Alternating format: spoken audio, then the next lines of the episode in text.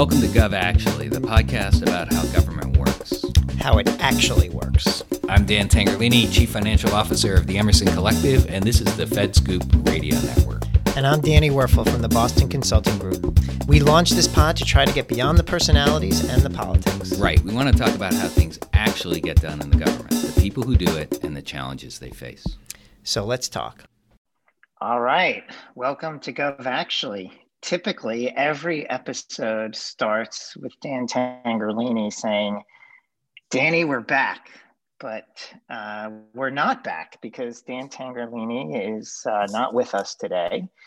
He is off doing uh, important things and uh, needed to take a, uh, a break from the podcast. But fortunately, we have an amazing returning guest, guest host, Nani Coloretti. Nani, welcome to Gov Actually. Thank you. Excited to be here. And not not just as a guest, because you've been a guest before a couple of years ago, but you are now our first ever guest host. So this is a this is a huge honor. It's an honor um, just to be um, nominated, Danny. So I was I was yes. happy to uh, make the cut. I, I I'd like you to start thinking about where this ranks in the honors of your life. Uh, you've held two Senate confirmed positions, right? You were the CFO of Treasury and the Deputy Secretary of HUD. Correct. Uh, I was only um, confirmed for one of those, though. The other one I just you, sort of like was like a maiden in waiting. So yeah. Oh, okay. You're a proud parent right? Yes. And then somewhere in that mix of parenthood, family, Senate confirmed positions in the Obama administration, um, Gov actually co host is going to have to enter into the pantheon or Mount Rushmore of your career. It's right um, up there. It's right up there, Danny. so I subtly got into some of your bio. Um, a long time friend and colleague and public servant and uh, remind us what you're doing now. Yeah, I'm a senior vice president at the Urban Institute, so I help uh, run the think tank. and what kind DC. of topics? What is the? What are you thinking about oh, in the tank? What are we thinking about right now? We're thinking about. And there, is equity. there an actual tank? Is there an? there is a there is a holding tank. Uh, actually, there is no tank. Um, although we did move to a building right next to HUD. So, uh, you know, we. Uh, do you like, do you, do you, do you I can see into window? the HUD. I can look into my old window. I mean, look, the, the blades are down, all, you know. Yeah. I'm picturing yeah. you stare, standing at the window sadly, longingly no, looking no. back. No, you okay. just wave happily, like, how's it going, guys? You know, yeah in there. Now you have all the headaches and the problems that I used to have, right? Yeah, yeah. No, we're here to support you. We, you know, look, we do we do research with HUD. Um, uh, so so the good news about the Urban Institute is it's a uh, it's a place where we're trying to uh, bring research into policy action. And one of the things we're thinking there... about a lot is okay. um, racial equity.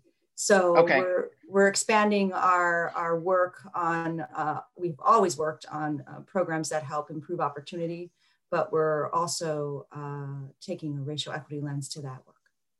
Well, I want to get into the transition, but but before we do that, or what I'm calling the transition in waiting, mm-hmm. um, I think I coined that phrase. So it's a good uh, phrase. Trade at TM. Billy trademark TM TM please transition in waiting. But before we mm-hmm. do that, uh, just a little bit on think tanks. Like how how do you uh, how do think tanks influence public policy and the direction of government?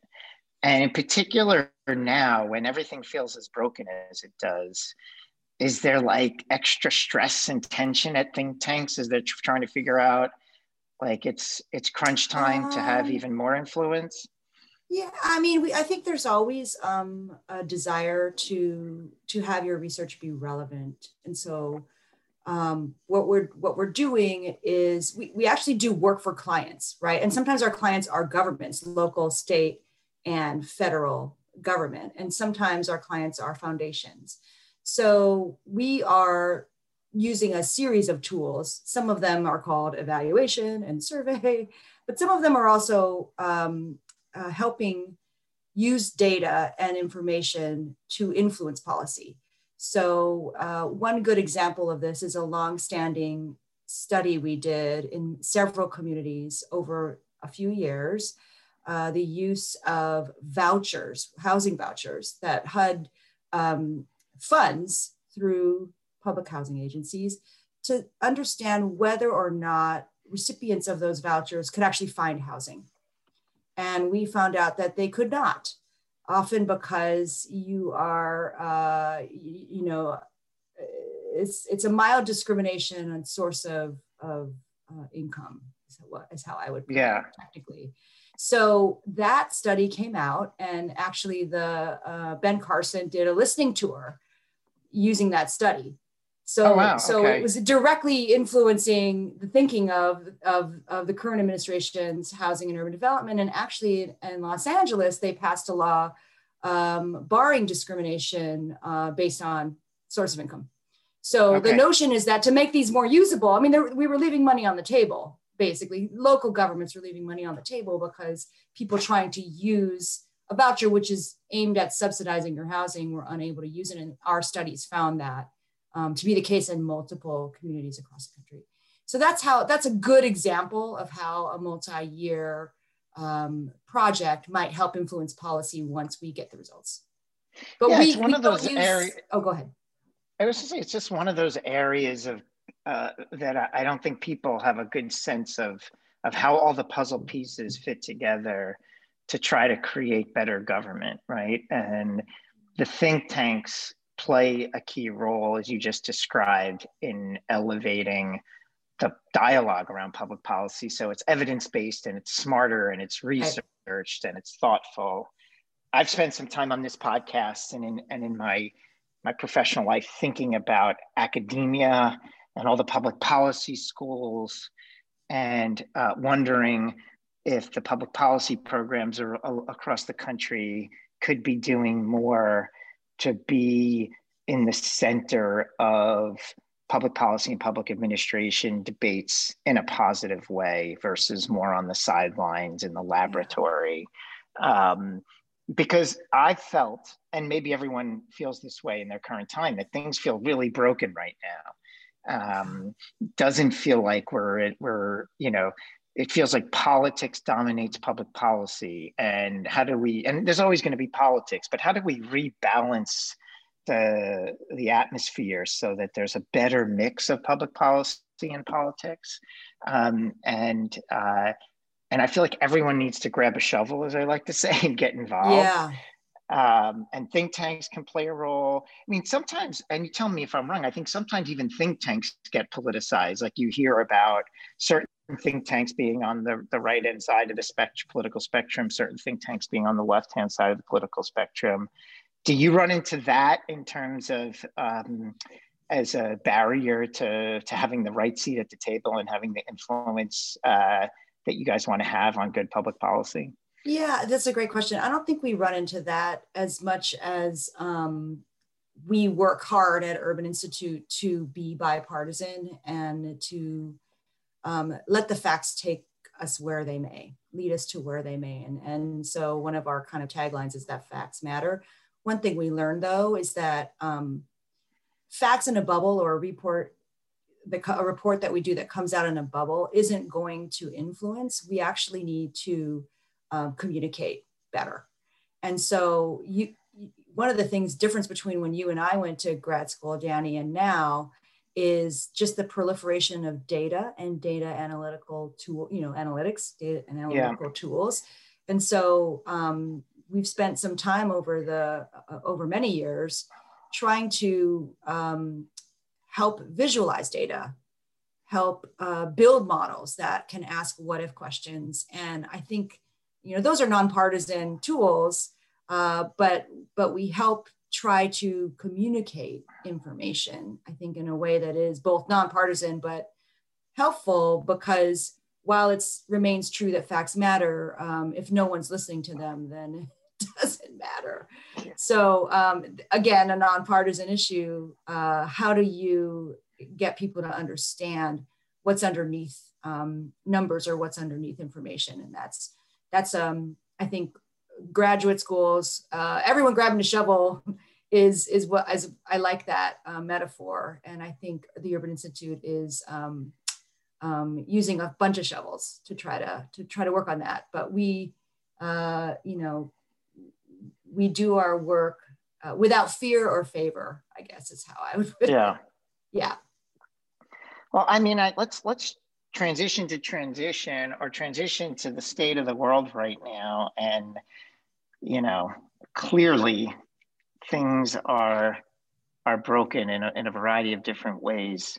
Um, and uh, and I thought we'd unpack that not from a political standpoint because that's not that's not our job at Gov actually, but just more to try to unpack and understand it um, and what its impacts are. And and it's difficult because we're we are in kind of an unprecedented situation. There are maybe some analogs that we can harken back to. Like in 2000, we had a disputed election and, uh, and no real transition until, um, until the Supreme Court ruled on the uh, election result in, in mid-December.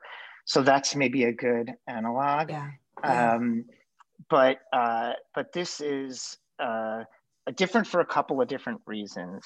Uh, we also you know, are, are in the middle of a, of a pandemic, uh, which is also, it's not, that's not unprecedented, but it's a once in a century event and it creates an enormous additional amount of strain on the system. Uh, I think that's an understatement. And it strains the system in so many different ways. Uh, it, it, it's stress, it's a stressor for people. Um, it's, it's creates a tremendous amount of logistical challenge for the government to deal with. It's dynamic, the challenge changes and evolves. Um, and therefore, the you know, we have a situation in which we are going to transition in the middle of an acute crisis where the government has to play a key role in dealing with this crisis. So, in many ways, it's a perfect storm and um, and and therefore it's uh, it's an extraordinary moment in the country's history. I I agree with that. I also want to kind of step back a second, Danny, if you and I can help people understand what's happening in a transition. And I know we're in yeah. transition rating, but you know there are some four thousand leaders of the federal government, seven hundred of which need you know Senate confirmation that are going to take over the reins once there is a new president sworn in to to that are that are supposed to take over the reins when a president is sworn in to help run the government. So there is no company on the planet that would switch out all its top leadership uh, uh, there, there are other governments, I guess, that would do that, but there is no planet. Uh, there's no, there's no um, corporation on the planet that would do that because that's risky yeah. right so so that's the so that's what it means to have a transition right it's to it's to have a, a peaceful handoff of information from one set of leaders um, and workers to another um, there's plenty there are plenty of um, as you know senior executives that are uh, uh, will have the authority to run things if there is not a political appointee named or confirmed above them. But it is a huge, huge undertaking and handoff. Yeah. Well, I think about that. You, you raise a good point about the, the, the civil servants in government represent a couple of different critical parts of the transition. In some ways, an insurance policy and a safety net. Um, you know, because they're there, you know, it helps avoid worst case scenarios that could go wrong in a transition. Um, you know, but they're also playing, uh, you know, so, so they're making sure the train schedules, the trains keep showing up on time, even during this transition, but they're also tr- training the incoming folks, letting them know what's going on, giving them a speedy understanding of what the key risks are that are faced in the medium term and the short term. What are the key decisions that need to be made? Yep. Um, where and it's it's actually it's an opportunity you know and not to be political but to be substantive for them to say this is where we were doing things right and this is where we weren't doing things right you know and the political leadership can take that information in and, and make judgment calls like one of the big mistakes that um, that happens during transitions is that political leadership comes in and they throw the baby out with the bathwater. They assume that everything that their predecessor did must have been bad or wrong or broken because they've yeah. spent the past year and a half campaigning against how, you know, and making the case that it's so awful, we need to take over. Um, but the reality is, is that a lot of the work that's been done for the most part is across government is nonpartisan and is just about you know making the government function better. And then there's a portion that is very partisan and then you then a, a new administration from a new party might want to come in and tinker uh, extensively with it. But it's the civil servants that are your sherpa your guide your docent. Yeah. you show up and they should make you they should give you warm and fuzzies. They they greet you at the door with a warm blanket and a hot cup of cocoa and they're like come on come on in come on in. It's going to be okay. We're going to. I'm not sure it's exactly like that, but I like that uh, image of a, a warm blanket and a cup of hot cocoa. it should be that way. I mean, I right. was one of the leaders of the of the civil servant. Did you hand out hot cocoa, Danny? Um, I just. I should have. I sh- you see, you live and learn. You know, when you leave government, you come up with a list of all the things you regret that you didn't do when you were in government. And then if you ever oh. get the chance to go back to government, I have this list of things that I'm going to do better and smarter. And oh gosh, I, I spend I love this. This is great. yeah, I spend a ton of my life thinking about all of the things I could have done better when I was a government leader because I was young and, and, and less experienced and, and, um, and, and didn't have the benefit of time and reflection. And um, hot cocoa is on my list. I just have to say. I'll say I showed up with donuts my first day at Treasury. Smart. So I, I've, uh, I was, uh, yeah, I'm trying. but yeah. you know, I, I'll, I, I mean, this is just a, this is a kind of a diversion, but you're pretty hard on yourself. I mean, I, I think it's natural to, to learn and grow and try different things in any job you have. I mean, obviously yeah. you are a public servant kind of in your in your bones like you've had like like me you've had a lot of experiences where you've gotten an opportunity to serve the public but you know that's normal leadership danny to kind of think yeah. about new things to try yeah yeah i'll give you an example just because this okay is, uh, why not that that yeah why not um, that's come up that I think a lot about, and it's like it's it's around leadership communication. And I think mm-hmm. one of the things that you always are are challenged by is how do you communicate what's going on to the organization? Decisions are made in your inner circle. You don't want the organization to necessarily find out from the media. And then in every job i've ever had where i was a leader the rest of the agency has complained. It's like well the front office doesn't communicate all that well. We right. don't we don't know what's going on. One of the things i've thought a lot about is there's a tension and a balance. Why don't we open the doors? Why are our leadership meetings so small?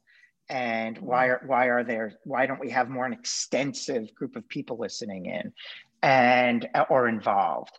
or be much more open and transparent about everything that's going on in the front office.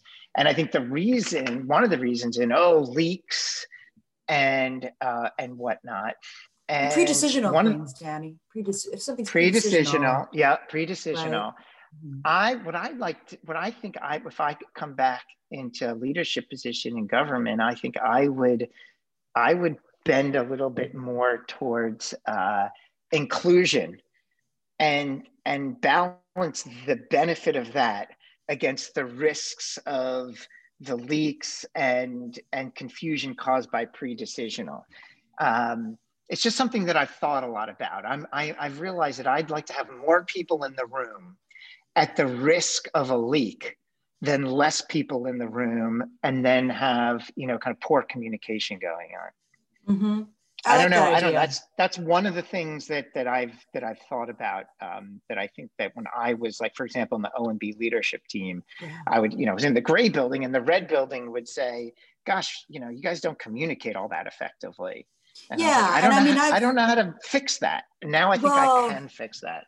I think that's a wonderful idea, particularly for a place like the Office of Management and Budget, having been in the red building, you know, but not the gray building. Uh, um, yeah you know you you if you're at a place like and i would say most places um, people don't realize is that the federal government uh, has a lot of technical professionals right that are um, uh, many of which have you know kind of advanced degrees and are and are hired because they are experts in their field at a place like the office of management and budget you actually spend a lot of time waiting on the gray building at least that's how it was back in the day, yeah. as I would say. And so it's not so much um, can we be brought into every decision, but like big parts of my life, like uh, were spent e- in evenings hanging out, waiting for a meeting to be done so that we could get direction um, on what, you know, I was in the health financing branch at the time.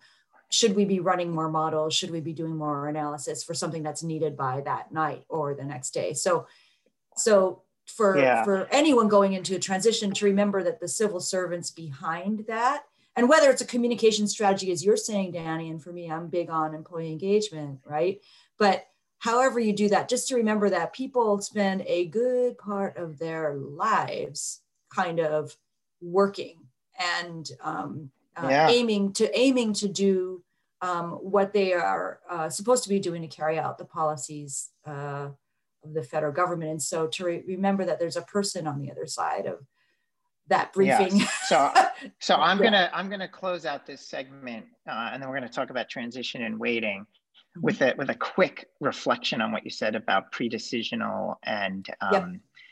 and you know and leaks. Um, and we're going to draw an analogy. So every once in a while, I get the opportunity to to counsel uh, people on testifying before Congress. I did it a lot, and one of the uh, you know uh, one of the things I learned, I was I wasn't great at it from the beginning, but I got, I think I got better at it with experience, as you often do. And one of the tips I give to people who are testifying before Congress is, if you get a yes or no question, don't always equivocate. If they give you an easy one, say yes or say yeah. no. Yeah. You know, because then it's then it's a diverse portfolio of answers between direct yeses and nos, and then some and explaining exactly. So I, have right. watched I've watched people testify, and they think they can never say yes or no. So it's like, did you start um, uh, did you join the office in uh, January of, of, of 2016? Well, sir, uh, it really depends on what you mean by start. Thank you for that question. you know, um, let me tell you about my you know, I, was a, I was a counselor at first. my nomination was first an intent to nom. Like, just say yes. It's an, it's an easy one. Like you get credit for the direct answer and so coming back to this like the the the front office meetings that are all secretive at the rest of the organization yeah. there's some stuff that can, that like that is a right it is pre-decisional that would cause chaos if it got out because you haven't really decided it yet or it's, it's crazy sensitive. idea number 45 i mean exactly you know, that, that, that gosh it would create too much chaos but there's yeah. a whole bunch of stuff that can get out there that's that's my version of the yes or no mm-hmm. that that is really not that problematic but often leaders put everything into the into the tighter bubble. Okay that's my that's my segment one analogy. Let's take a break and when we come back let's talk about transition and waiting. Gov actually is brought to you by the good folks at the fedscoop radio network. Be sure to check out what is happening on the forefront of government technology innovation at fedscoop as well as the most important issues facing cybersecurity professionals at Cyberscoop. GovActually is also supported by the Boston Consulting Group and the Center for Public Impact. Okay, Nani, we're back. You know, I forgot to mention in your bio that you are a former professional stand up comedian. And therefore, uh, that's one of the reasons why Dan said, let's get Nani. Uh, she'll be a lot funnier than me. Um, so at some point in a future episode, I'm just going to give you the mic and have you riff on something, and I'll just Oh listen. my word! If I could just sound? clarify this this uh, lingering rumor? rumor? about my about my past, I did Okay. sketch comedy. That means like I wrote skits and performed them, Okay. right? And that was like It- in it- college. like where? Which Second uh. University of Pennsylvania. No, no, in college. Okay. Um, uh, so that was a long time ago, Dan. Okay, that was a long. But you know, I'll I'll um, I'll do my best uh, as usual. Yes.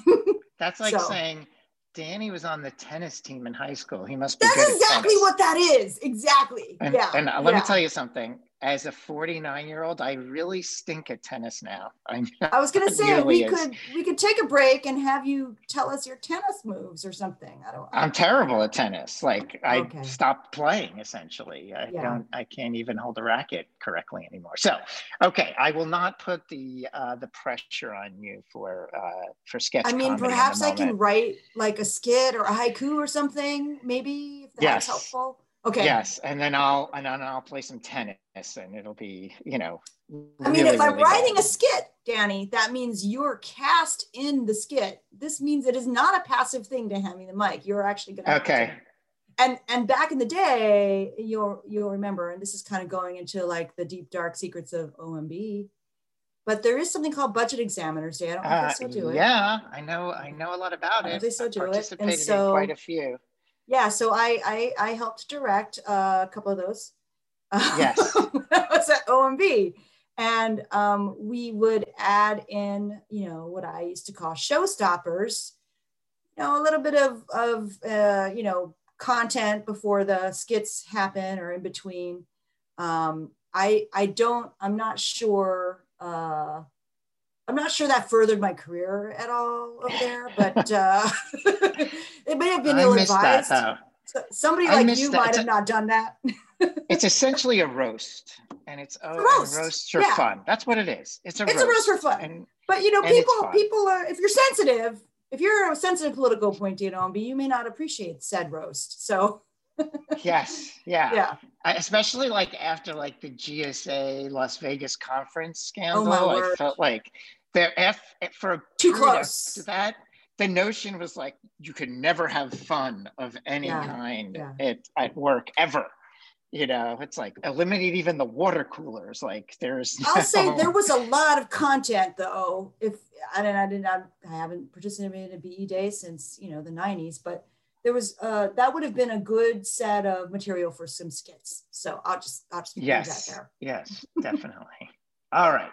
So here we are, transition in waiting. Just some facts. I think I think this is like, you know what's interesting though about the Las Vegas conference hearing is like that's the last time you saw Wolf Blitzer and all these other uh, big uh, newscasters talk about a little known agency that no one's ever heard of called the GSA. And then it's like, okay, it's eight years later, and I turn on the TV, and everyone's talking about this little known agency oh word. no one's ever heard of, Yeah. um, which, which, which, you know, uh, clearly should not be as little known anymore. Are they So- still saying a little known agency? Yes. Uh, oh, okay. Okay. It Yes. remains. So, so Dan Tangherlini, who headed up said little known Yes. agency for a few years, Exactly. was unable to Exactly. increase its, uh, you know, stature yes. in the That's in the why media. I joke with him. I was the head of the IRS. And oh yeah, that that's a not a little known agency. Yeah, exactly. No, that's a well-known agency. So I can tease Dan with his little-known agency versus my uh, Which one very really famous want? agency. Yeah. That's yeah. a that's a really good point. Uh, sometimes it's better to be little known. Um, but anyway, so GSA has a responsibility under the law to what to what's called ascertain when an apparent winner has been declared for the presidency and essentially trigger the logistics behind the transition.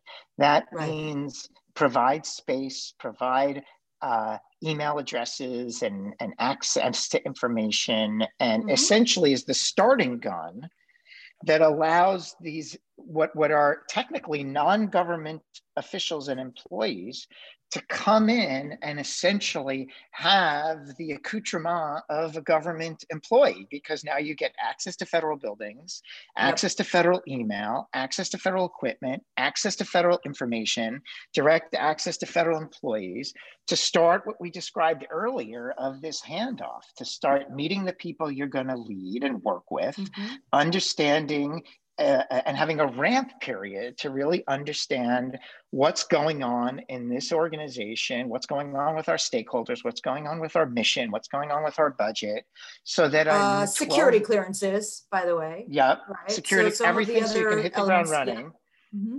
And so that at 12:01 p.m. on January 20th, it's not like you arrive and it's like, okay, what do I do? You right. know you, you're 1201 right. you've actually essentially been working and uh, almost like you've had a common law marriage and now you're getting the the, the certificate you're in you're you've had it going on and um, and and the whole setup is is the law when it was created i don't think anticipated a situation like this i also i'm not a legal scholar by any stretch but I but you play one know, on TV though. I do. I think what's real, what's an interesting controversy right now is I don't think the GSA administrator has independent authority to ascertain the apparent winner. There are some, and this is important. There are some mm-hmm. parts of government where where Congress provides you an independent authority, whereas you get to make the decision and right. if the bosses above you disagree, they can disagree, but it's not insubordination to go forward with your decision. So mm-hmm. there are moments where Congress anticipates this and creates kind of a, a protective layer around right. the decision maker such that the decision itself is not insubordination if your superiors disagree with you or not. It's not an adverse this, act. this is does not appear to be one of those situations at least i mean i'd be i we, should, we could have a lawyer on the next episode but i i reread the law and i didn't see anything that pointed to that yeah. so it really is a difficult situation where where people are saying well this gsa administrator should do x or y and the reality to me it's not clear that that this delegated authority is, is a, a independent and whether ultimately the white house has the the ultimate call here right um, but it's something that maybe will re- be revisited in the law going forward um, to figure out whether there should be uh, more independent authority or more clarity on what the authorities are for something like this. But That's here really we are in a situation yeah. where the incumbent president is challenging the results of the election. And we are not going to comment on the, the, the, the efficacy of those, of those charges. That's, that's for the courts to do.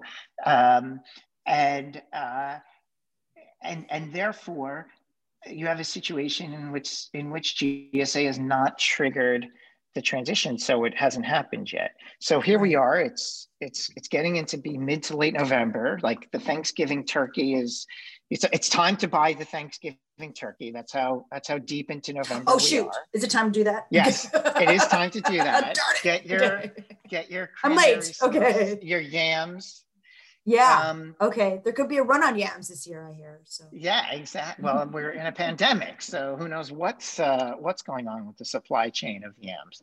Mm-hmm. Um, so so we haven't started yet, and yeah. and so for me, what's interesting about that is that you know it's like every day that you can do a transition is beneficial. Like if there was no transition, and we just started on January twentieth that is just really suboptimal for, yeah. from a transition standpoint.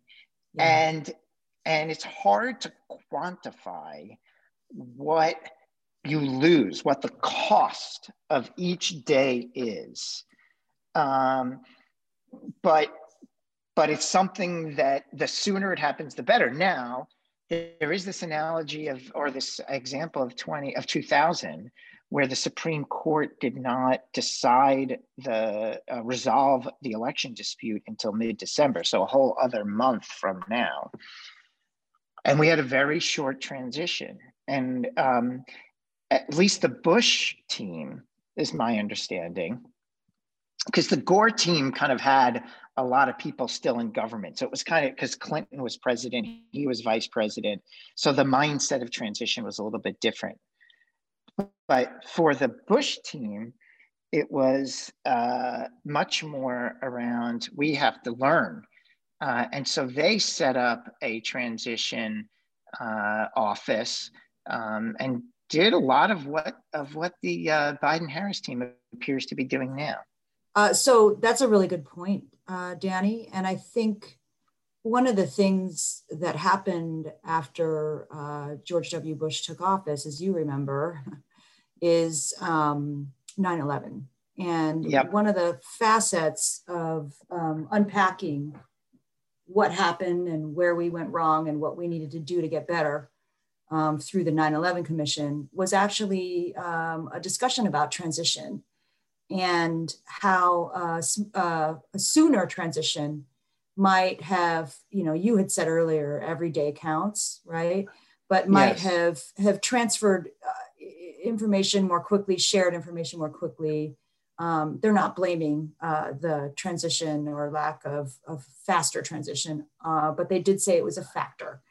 And so, um, you know, from all of those learnings uh, came the Presidential Transition Act of 2010, right? And that's yep. where that's where GSA gets mentioned.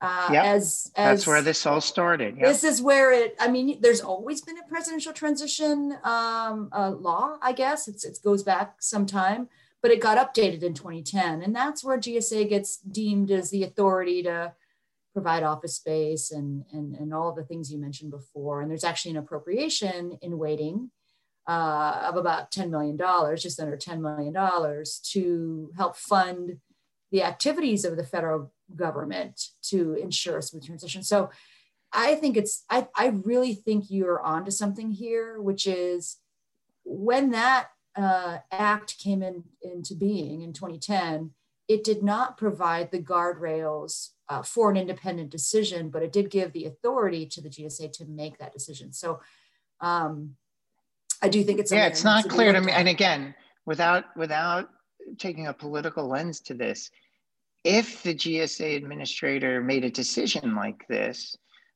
and the White House deemed it as insubordination, you know, you would think the next step would be they would fire the GSA administrator and reverse and, and install a uh, a new GSA administrator, an acting GSA administrator, who could essentially just reverse that decision, hold back right. the funds, and hold back access. So, That's right.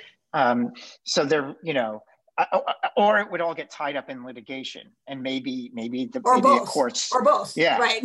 Yeah, right. yeah, exactly. Just messy right. and um, and not ideal. And um, and I think what what the Biden Harris team is doing, which I think is the right thing to do, is one of these things where they're doing everything they can uh, in and around that core thing of of access. So right. you know, so uh, you know, so the you know meeting with you know scientists or the, the, the pharma companies, you know, the education folks should be meeting with university presidents and superintendents. The agriculture folks should be meeting with farmers and farm association. Yep. Like, you know, and they've named their transition team, right? So they've named name the transition, team. team. They put it out in the public. Ex, so talk to yep. recently retired government employees. Talk to you know, in, in other words, surround the transition as much as possible so that you're not wasting a single day and learning everything you need to learn.